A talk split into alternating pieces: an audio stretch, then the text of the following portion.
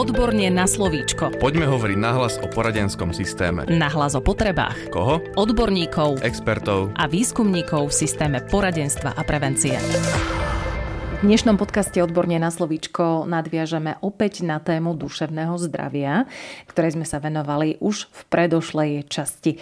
Budeme sa rozprávať o vysoko aktuálnej téme o psychosomatike. Porozprávať nám o nej prišla psychologička Katarína Dančová, ktorá pracuje vo výskumnom ústave detskej psychológie a patopsychológie ako výskumná pracovníčka a interná expertka v rámci národného projektu AP. Pozdravujem vás, pani Dančová. Ďakujem pekne, dobrý deň. A hneď v úvode nám prosím povedzte, čo si môžeme predstaviť pod pojmom psychosomatika. Psychosomatika sa v posledných rokoch javí ako vysoko aktuálna téma, no a už z jej názvu môžeme hovoriť o spojení dvoch eh, vedných odborov, a to psychológia a medicíny. V dnešnom podcaste sa dozvieme, prečo je jej význam v dnešnej dobe tak dôležitý. Čo si môžeme pod týmto pojmom predstaviť? Psychosomatika predstavuje vedný odbor, ktorý sa snaží vysvetľovať vzťahy medzi našou psychikou a našim telom. Zaoberá sa teda tým, že telesné ťažkosti a choroby sú podmienené alebo vyvolané práve našim duševným stavom. Vychádza z toho, že na udržiavaní choroby alebo na jej vývoji sa podielajú jednak tie faktory biologické, ale takisto aj faktory psychologické a sociálne. To znamená, že na človeka a na chorobu je dôležité nazerať v biopsychosociospirituálnom kontexte. Inými slovami povedané, ide o to, že ak naša duša trpí, trpí aj naše telo. Jedno ako keby bez druhého nevie existovať samostatne a ak sme dlhodobo vystavení nejakej psychickej záťaži, ktorú nevieme zvládať, je veľká pravdepodobnosť, že sa u nás môžu vyskytnúť zdravotné problémy. Viacerí odborníci z oblasti psychosomatickej medicíny hovoria práve o tom, že sa na každú jednu chorobu dá nazerať z toho psychosomatického pohľadu. Stojí za tým to, že naše zdravie je akoby spôsobom nášho životného štýlu, našich vlastností a prístupu k veciam a k riešeniu týchto vecí, no a v neposlednom rade takisto aj naš našich vrodených predispozícií. Aké choroby vznikajú vplyvom psychiky? Ak by sme sa mali pozrieť na to, čo sa deje v našom tele z pohľadu psychosomatickej teórie, tak ide najmä o to, že tie psychosociálne faktory ovplyvňujú všetky organické procesy v tele a to prostredníctvom najmä nervového a endokrinného systému. Ak máme zníženú psychickú pohodu alebo zažívame nadmerný stres, tak naše telo je v neustálom napätí, kedy je veľmi náročné nastoliť rovnováhu. No ak sa táto nahromadená energia nespracuje správnym spôsobom, môžu sa v našom tele objaviť telesné ťažkosti. Toto celkové napätie v tele potláča imunitný systém, čo vieme, že vedie k opakovaným infekciám a celkovo k vývoju rôznych chorôb. Medzi tie najčastejšie psychosomatické ochorenia sú zaraďované rôzne bolesti, či už hlavy, brucha, klbov alebo chrbtice. Takisto chronická únava, rôzne kožné problémy, ako napríklad psoriaza alebo atopický exém, takisto nechutenstvo alebo nadmerná chuť k jedlu. Ďalej môže ísť o tráviace problémy, alergie alebo astmy. Takisto aj zvýšený krvný tlak alebo zvýšený cholesterol u mladých ľudí alebo môže ísť aj takisto aj zdravotné problémy, ktoré pretrvávajú príliš dlhú dobu alebo sa neustále vrácajú. Ak by som mohla ešte zdôrazniť, tak eh, vnímam, že v dnešnej dobe sa ukazuje ako veľmi rozšírené psychosomatické ochorenie tetánia. Je vznik súvisí najmä s takým tým hektickým životným štýlom dnešnej doby a s prežívaním nadmerného stresu. Ako uvádza aj doktorka Macková, tak nie všetci dokážu tento, tento stres zvládať a zvládať všetky požiadavky dnešného sveta. Pani doktorka hovorí o tom, že stres je v podstate reakcia organizmu na záťažovú situáciu. Telo začne na povel mozgu vypalovať adrenalín, buší nám srdce, zrýchli sa nám dýchanie, zvýši sa nám svalové napätie alebo máme pocit na odpadnutie. No a prvne si to stihneme vôbec uvedomiť, telo začne reagovať na záťaž práve tým tetanickým záchvatom. No a tu mnohí z nás, u ktorých sa prejavia podobné symptómy, neuvažujú akoby nad zdrojom týchto problémov práve v našej psychike, ale hľadajú organickú príčinu. Aké faktory sú podľa vášho názoru zodpovedné za vznik psychosomatických ochorení? Respektíve zaujíma ma aj, ako vlastne môžu vzniknúť. Tak pre vznik týchto ochorení je zodpovedných viacero faktorov ako dlhodobý stres, úzkosť, strach, psychická trauma, avšak z môjho pohľadu je najzásadnejší faktor potláčanie našich emócií a nadmerný stres. Odborní zamestnanci, ktorí poskytujú pomoc a podporu druhým, by mali byť vlastnému prežívaniu čo najviac úprimní, čo si vyžaduje vyššiu mieru vlastnej seba explorácie. Ak v danom období pociťujú, že sa niečo s nimi deje, čo negatívne ovplyvňuje ich duševný stav alebo pohodu, niečo, čo nie sú schopní akoby zvládnuť sami, vnímam za úplne legitímne vyhľadať a hlavne prijať pomoc od kolegu odborníka. Môže sa zdať, že odborní zamestnanci by mali byť schopní starostlivosti o svoje duševné zdravie z dôvodu ich odborných vedomostí, avšak každý z nás je individuálna bytosť, ktorá vo svojom živote nemusí zvládať veci na 100% alebo nemusí byť schopná všetky veci hneď vyriešiť. Ako sa hovorí, ak chceme, aby nás druhí mali radi, najprv je potrebné, aby sme sa mali radi my sami. To isté platí aj v zmysle starostlivosti o svoje duševné zdravie. Ak odborní zamestnanci majú poskytovať starostlivosť druhým ľuďom, byť pre nich oporou a človekom, ktorý im pomôže, tak aj oni sami by mali dbať na svoje duševné zdravie, mať pri sebe človeka, na ktorého sa môžu obrátiť so svojimi problémami alebo neistotami. Konec koncov sú v živote chvíle, keď si uvedomíme, že sa nachádzame v období, ktoré nás ako keby určitým spôsobom vyčerpáva. Cítime sa unavení, málo motivovaní, zobudzame sa s pocitom záťaže alebo s pocitom, že nesieme na našich pleciach jednoducho bremeno, ktorého sa neviem zbaviť. No a skupiny ľudí, ktorá nie je akoby otvorená alebo nezdiela svoje pocity a obavy druhým ľuďom, môžeme badať spoločný ukazovateľ tejto nepohody a to je prežívanie nadmerného stresu a potlačanie svojich emócií. Samozrejme, stres má aj tie pozitívne funkcie, kedy nás mobilizuje do činnosti. Avšak ak stres trvá neprimerane dlhé obdobie, je vysokej intenzity, človek akoby nemá vlastné zdroje na to, aby túto stresujúcu situáciu zvládol. Môžu sa u neho z dlhodobého hľadiska vyskytnúť telesné problémy, alebo môžu byť tieto spôsoby správania príčinou vzniku ochorenia. No a ak by sme hľadali organickú príčinu týchto ochorení, často sa potom deje to, že po návšteve odborného lekára alebo rôznych typov vyšetrení zameraných na odhalenie somatických ťažkostí sa potom tá reálna príčina problému v somatickej oblasti nepreukáže. Aký je váš názor na to, ako je možné nahliadať nahliadať na psychosomatické ochorenia? Pre nás ľudí je typické hľadanie nejakého zmyslu, nejakého dôvodu nášho problému. V podivení zdravia a choroby to vyzerá asi tak, že väčšinou vyhľadáme pomoc, ktorá má náš fyziologický problém liečiť, avšak môže nastať situácia, kedy vyšetrením nie je jasná organická príčina nášho problému. Vtedy sme častokrát konfrontovaní s názorom, že naše problémy majú práve ten psychický základ. V tomto momente vnímam ten problém, ako som už spomínala, že v dnešnej dobe je veľmi veľa ľudí, ktorí stereotypne nazerajú na to, že ich pôvod choroby alebo telesných problémov môže byť kvôli ich psychickému stavu. Túto myšlenku hneď zavrhnú, e, alebo sú v odpore, alebo hľadajú v ich zhoršujúcom sa fyzickom stave iné možné biologické dôvody, než tie psychické, alebo než tie problémy, ktoré by mohli byť ovplyvnené stavom našej psychiky alebo nášho momentálneho prežívania. Čo vnímam takisto aj z tej druhej strany je to, že sú ľudia, ktorí aj majú vôľu pracovať na svojej psychike, pretože sú presvedčení, že ich problémy majú psychický základ. Pritom za ich problémami sa skrývajú práve tie somatické príčiny. Preto vnímam za veľmi dôležité to, že tým možným riešením našich problémov v prípade, keď sme aj naklonení tomu, že ich zdrojom je aj naša psychika, môžeme vyhľadať lekárskú pomoc, aby sa najprv vylúčili tie somatické príčiny a neskôr zvoliť cestu aj tým terapeutickým smerom a začať liečiť aj našu psychickú stránku. Ak e, trpíme takým ochorením, ktoré sa vymýka tomu, že by jeho vývoj mohol byť našou psychikou ovplyvnený, sú prípady, kedy to neplatí a náš psychický stav je potrebné aj vtedy brať akoby do úvahy. Preto vnímam za dôležité, aby každý jeden z nás počúval seba a takisto svoje telo, pretože ako som už spomínala, sme biopsychosociospirituálna jednota.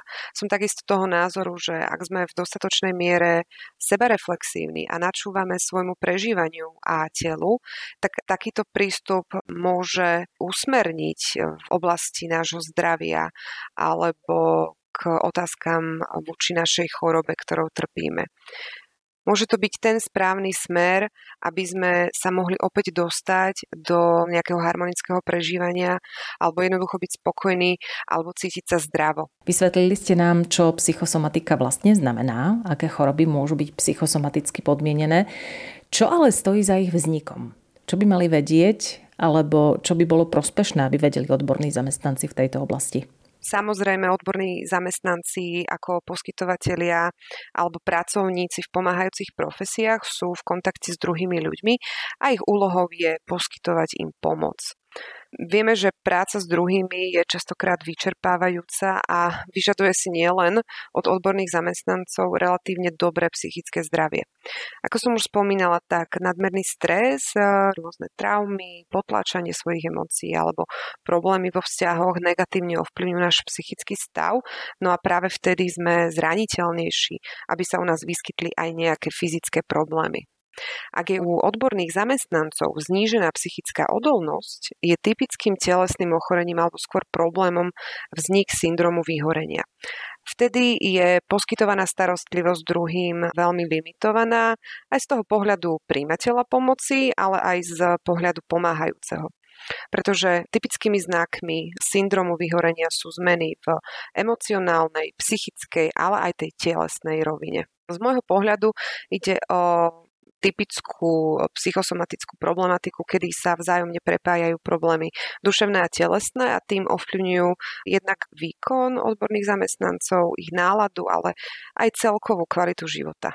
Preto som veľmi rada, že sa vytvoril priestor pre problematiku psychosomatických ochorení a ako sa ukazuje, tak e, ak sme spokojní v našom živote, sme autentickí alebo sme vôbec schopní načúvať nášmu prežívaniu, tak si vieme do určitej miery zachovať naše dobré telesné, ale aj duševné zdravie a to prostredníctvom našej vlastnej kontroly, nášho vlastného príčinenia sa k riešeniu našich problémov. Aké ďalšie špecifika v téme psychosomatiky vnímate ako dôležité pre prácu odborných zamestnancov? Prax odborných zamestnancov si teda vyžaduje podporu a riešenie problémov najmä u detí v škole. Nielen u dospelých, ale sa tieto psychosomatické problémy vyskytujú ale takisto aj u detí. No a pri práci s deťmi existujú však viaceré špecifika v tejto oblasti, o ktorých by z môjho pohľadu mali mať odborní zamestnanci dostatočné vedomosti. V tom, aby vedeli, ako pracovať s daným dieťaťom alebo v akých intenciách možno uvažovať pri riešení daných problémov.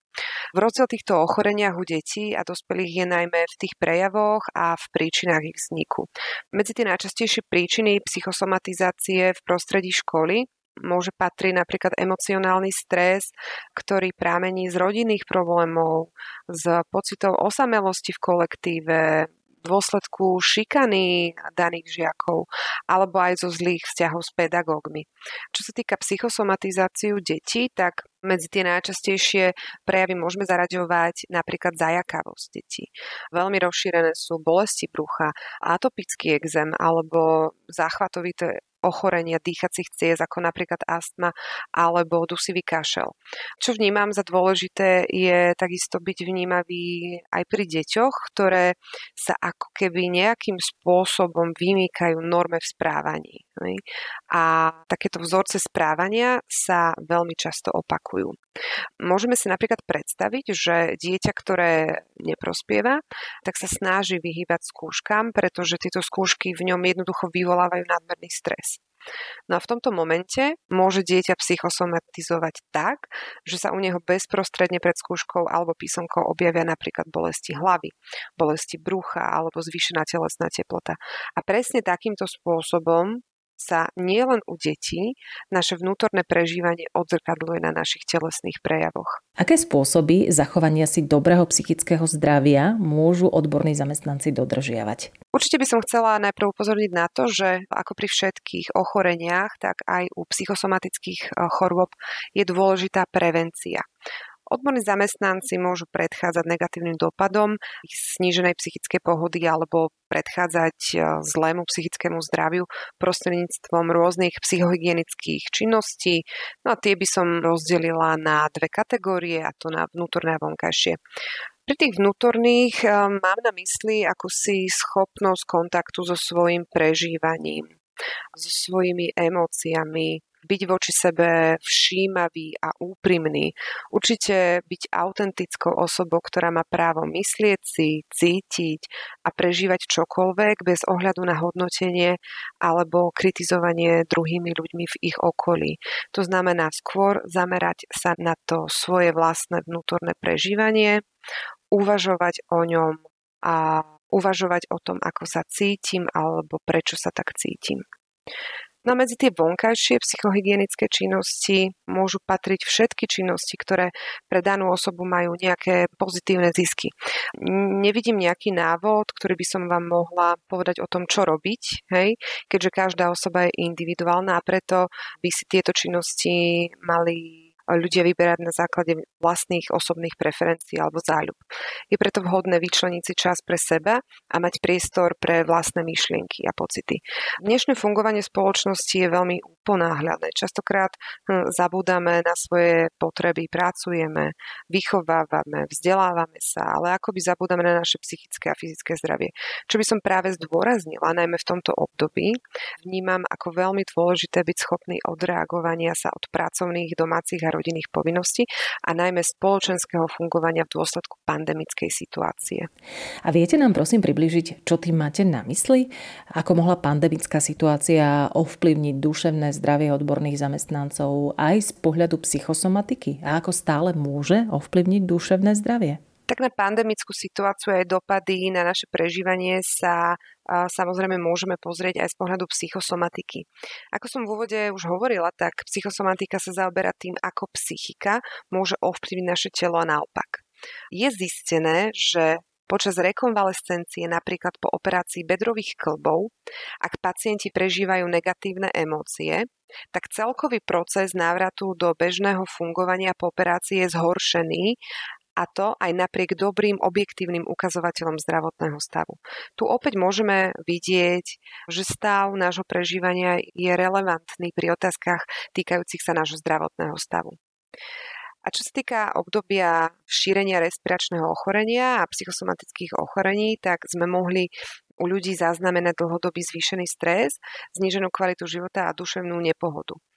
Mohla by som tvrdiť, že nadmerný stres z pandémie mohol znížiť našu odolnosť voči rôznym chorobám, mohol viesť k vzniku týchto chorôb a k vzniku telesných a psychických problémov. A preto je veľmi dôležité v dnešnej dobe nielen pre odborných a pedagogických zamestnancov a iných zamestnancov v školstve, ale takisto aj pre ostatných ľudí a deti, aby sa snažili nájsť vhodné aktivity, ktoré budú minimalizovať nejaké negatívne vplyvy tejto situácie, alebo títo ľudia by mali využívať také spôsoby zvládania stresu, ktoré sú adaptívne. To znamená, že majú pozitívne dôsledky pre našu psychickú pohodu.